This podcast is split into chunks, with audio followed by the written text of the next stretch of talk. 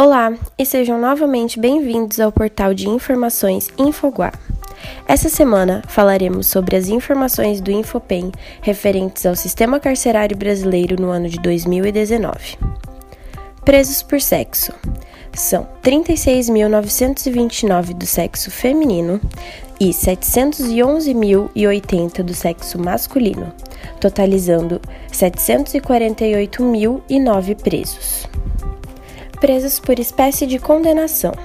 São 362.547 no regime fechado, 133.408 no regime semiaberto, 25.137 no regime aberto e 222.558 no regime provisório.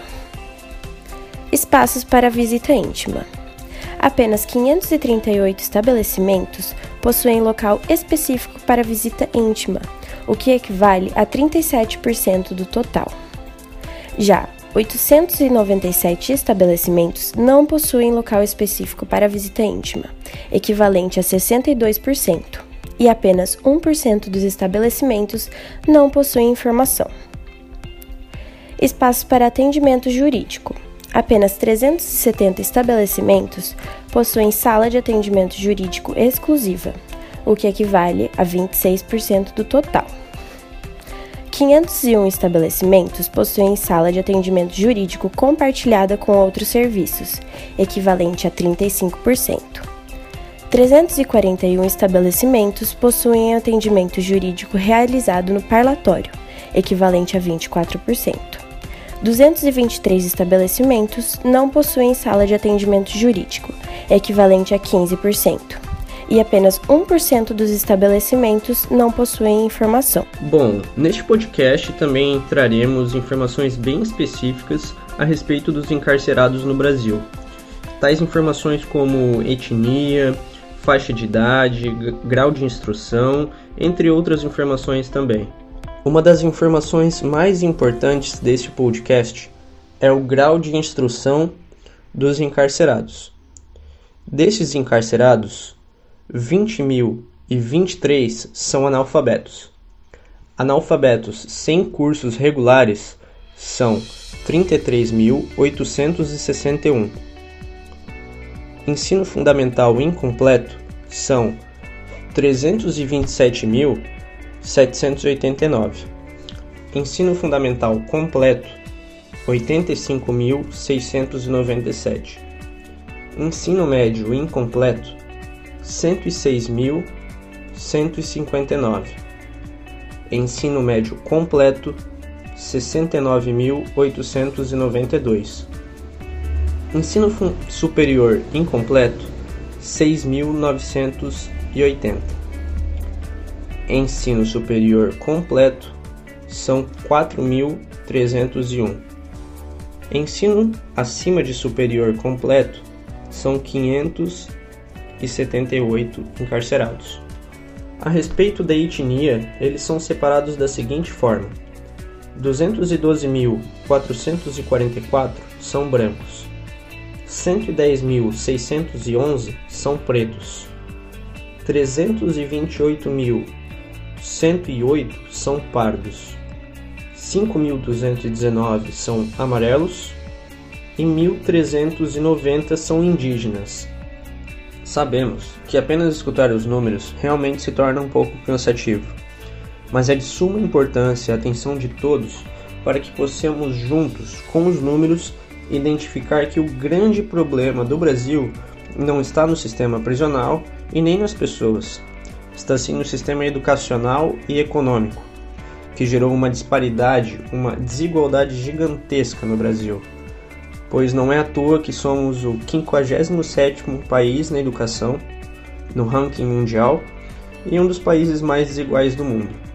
Começaremos falando então sobre a idade dos encarcerados. Destes encarcerados, 174.198 têm de 18 a 24 anos. 160.834 têm de 25 a 29 anos. 129.589 têm de 30 a 34 anos. 147.019 têm de 35 a 45 anos. 53.696 têm de 46 a 60 anos. 8.678 têm de 71 a 70 anos. Mais de 70 anos tem um pequeno número de 1.598. Vale ressaltar que a população carcerária brasileira está em torno de 750 mil presos. Destes 750 mil presos, 327.789 não possuem nenhum ensino fundamental completo, o que para a gente caracteriza uma incrível e não nova crise no sistema educacional brasileiro. E é claro, a gente expôs esse problema com números, com dados.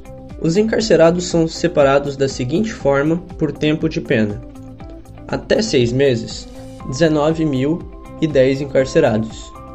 Mais de 6 meses até 1 ano, 4.176. Mais de 1 ano até 2 anos, 8.525. Com mais de 2 anos de pena até 4 anos, 36.004 encarcerados. Mais de 4 anos até 8 anos, 101.948.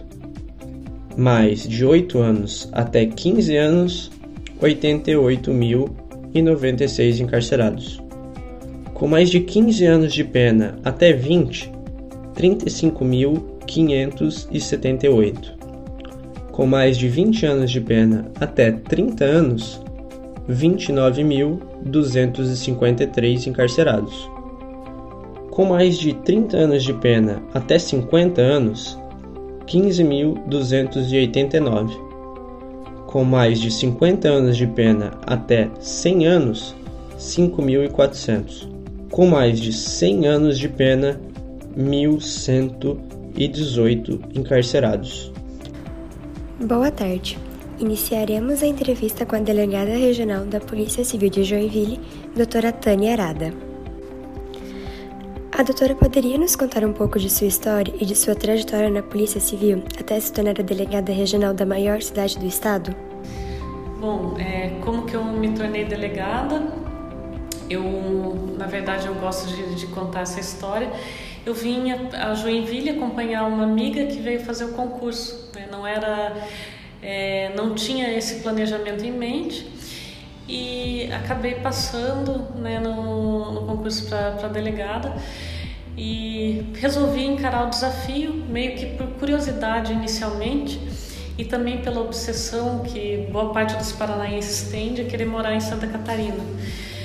E comecei a carreira no oeste de Santa Catarina, na comarca de Ceara, na verdade em duas comarcas simultâneas, Itá e Ceara, iniciando por Itá, uma cidade de 7 mil habitantes. Posteriormente, me fixei no município de Ceara, 20 mil habitantes, então realmente dessa primeira comarca até Joinville foram muitos desafios e muito aprendizado. Saindo do oeste de Santa Catarina, onde eu gostei muito de trabalhar, eu fui para o município de São Bento do Sul, busquei me fixar no Planalto Norte, depois eu fui para a comarca de Papanduva, pela proximidade com o meu estado de origem e com meus vínculos familiares de amizade. Na sequência fui para o litoral, tive uma experiência em Barra Velha, cheguei em Joinville em 2014, inicialmente pelo Grupo de Atuação de Combate ao Crime Organizado, GAECO Joinville, já foi um imenso desafio, na sequência a Delegacia da Mulher. Em 2017, então, iniciei a trajetória aqui na Delegacia Regional. Então, como as coisas foram acontecendo, né? Meio que por acaso, mas sempre me senti impulsionada pelo desafio, né? Meu pai, ele costuma dizer que sempre que sentimos um friozinho na barriga é porque estamos evoluindo, então por essa vontade de evoluir, de aprender, de sentir esse friozinho na barriga e driblando novas dificuldades, num constante aprendizado, em que eu acabei aceitando atuar na Delegacia Regional de Joinville, que sem dúvida é o maior desafio profissional que eu tive até então. Tem sido um desafio constante, diário, uma oportunidade de grande aprendizado. Para a delegada, qual o maior problema hoje da segurança pública? Bom, qual o maior problema hoje na segurança pública? Eu vou me restringir ao município de Joinville, né, para tentar objetivar um pouco. A meu ver, o grande problema de segurança pública no município de Joinville é o crescimento desordenado das áreas de invasão. Essas áreas de invasão, elas passam por questões de ordem ambiental, inicialmente, como o aterro irregular de áreas de mangue, e acabam se vinculando, em dado momento, a organizações criminosas. E nós já verificamos que elas se tornam fonte de renda, muitas vezes, loteamentos irregulares, para a organização criminosa. Então, se me perguntasse hoje, a meu ver, nesse município, qual o maior problema que eu vejo de segurança pública, é esse. Qual a opinião da doutora sobre a política criminal no estado de Santa Catarina? Política criminal em Santa Catarina. A política criminal, ela é definida pela União, né? Pela União, e cabe aos estados replicarem as diretrizes da União. O Estado não pode legislar nem sobre direito penal, nem sobre direito processual penal, mas eu acho que a política criminal, ela passa pela questão da assistência social, pela questão da educação, e é uma grande preocupação minha também, enquanto delegada, o nosso sistema prisional. O sistema prisional, temos um bom exemplo aqui em Joinville, né, a Penitenciária Industrial de Joinville, mas o sistema prisional, ele de fato tem que se buscar atender o seu objetivo principal, que é a ressocialização, a oferta de oportunidade para quem não teve, né, muitas vezes, oportunidade e acabou delinquindo por circunstâncias diversas. Então eu me lembro de um bom exemplo que eu acompanhei aqui em Joinville, tive enquanto atuava na delegacia chamada Delegacia da Mulher, contato com um apenado que saiu do sistema prisional da Penitenciária Industrial de Joinville para cursar a universidade, uma universidade federal. Era um curso de engenharia, não me lembro se era engenharia elétrica ou mecânica, mas esse é o final desejado, né?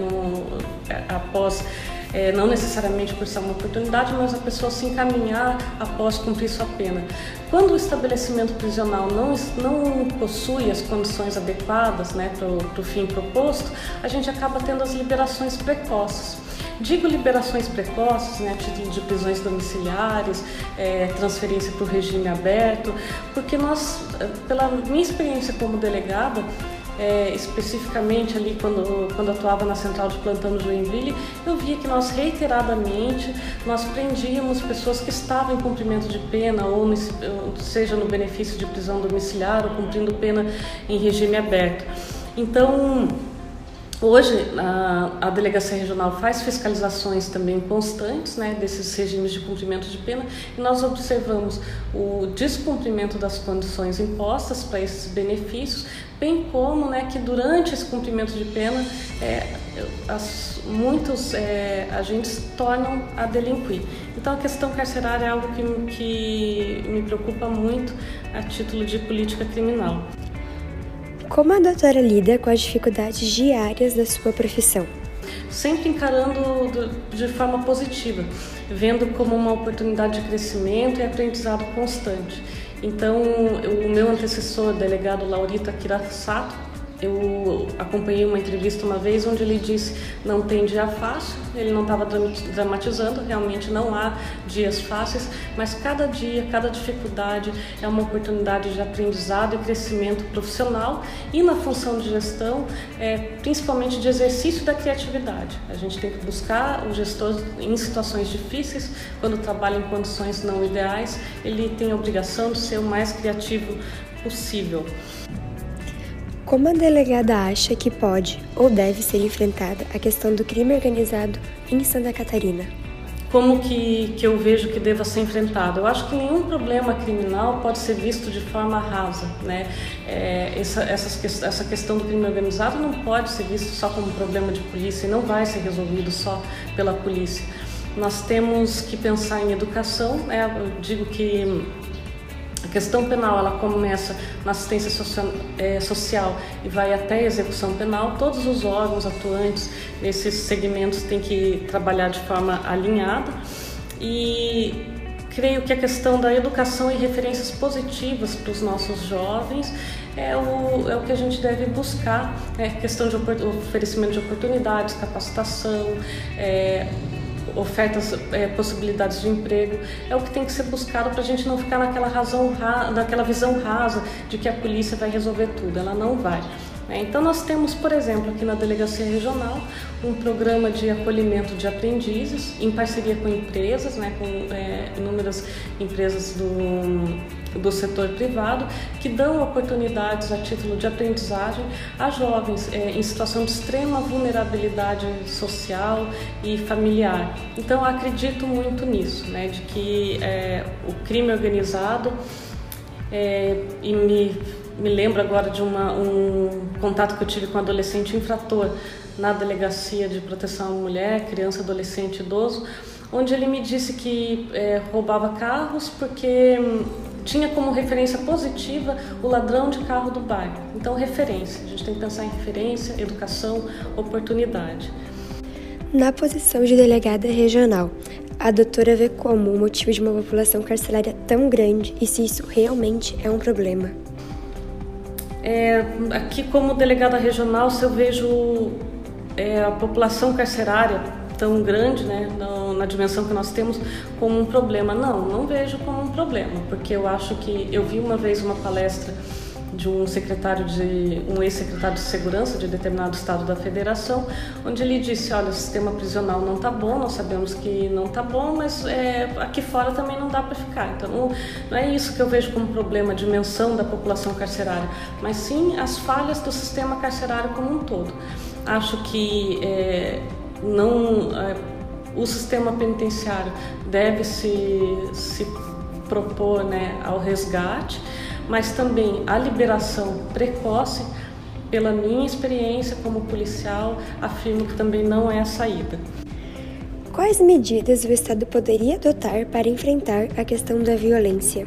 Bom, mais uma vez eu vou voltar para a questão da educação e oportunidades, mas acho que parcerias público-privadas, né? O Estado não ter a pretensão de resolver tudo é um caminho. Nós que trabalhamos para o Estado, nunca vamos trabalhar em condições ideais. Então, parcerias, como essa possibilidade da contratação de aprendizes e sessões para órgãos públicos, com foco em jovens em situação de vulnerabilidade social, financeira e familiar, né? Nós temos ali na Penitenciária Industrial de Joinville empresas privadas, né, oferecendo oportunidade de emprego ali dentro, a capacitação dos apenados. Então, acho que gosto muito da ideia das parcerias público-privadas, do voluntariado. Soube há pouco tempo que Joinville tem o título, né, conferido pela LESC de capital catarinense do voluntariado, então acho que aproveitar aqui na nossa realidade essa aptidão natural do joinvilense para o voluntariado, para parcerias, é uma possibilidade. A doutora poderia nos informar ou explicar o perfil das vítimas e dos autores de feminicídio ou de relacionamentos abusivos? Olha, casos muito graves que eu trabalhei enquanto delegada da Delegacia da Mulher, e o caso mais grave, mais chocante que eu trabalhei em toda a minha carreira policial, ele vinha de um casal que não tinha nenhuma discussão anterior, não tinha um registro de ocorrência, não havia um histórico de violência envolvendo aquele casal. Então é complicado a gente falar em perfil ou estigmatizar.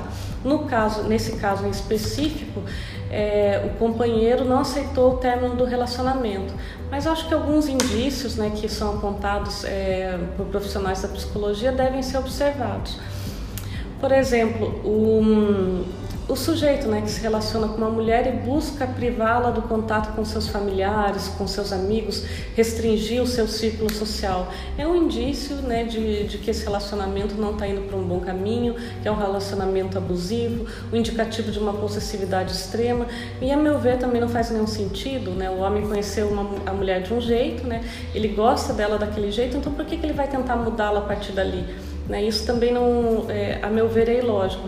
Então, acho que esse controle excessivo, o machismo ainda é muito presente na nossa sociedade, a crueldade muitas vezes das mulheres com as próprias mulheres, que acabam incentivando isso, a questão da educação, né, diferenciada do menino e da menina, né, atribuindo, por exemplo, tão somente à menina a responsabilidade sobre tarefas domésticas. Acho que tudo isso, né, toda essa questão relacionada ao machismo ainda presente na nossa sociedade, colabora para essa ocorrência de violência doméstica e, nos casos extremos, o feminicídio.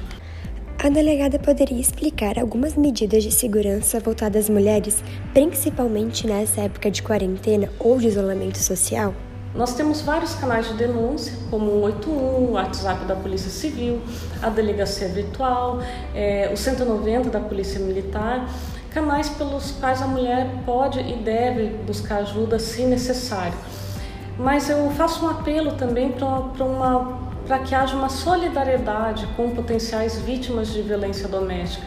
Então, se você escuta uma discussão no apartamento ao lado, né, na casa ao lado, indicativo de uma agressão a uma mulher, acione você a força policial, né? Então, é um momento, nós temos visto nesse momento de pandemia muitas situações tristes, graves, mas também temos visto uma rede de solidariedade e acredito que seja um momento também para se criar uma rede de solidariedade também nesse ponto. Então, em briga de marido e mulher se mete sim a colher e nesse momento eu acredito que isso seja mais necessário do que nunca. Gostaria de agradecer à delegada regional de Joinville, doutora Tânia Arada, por ter disponibilizado seu tempo para esta entrevista.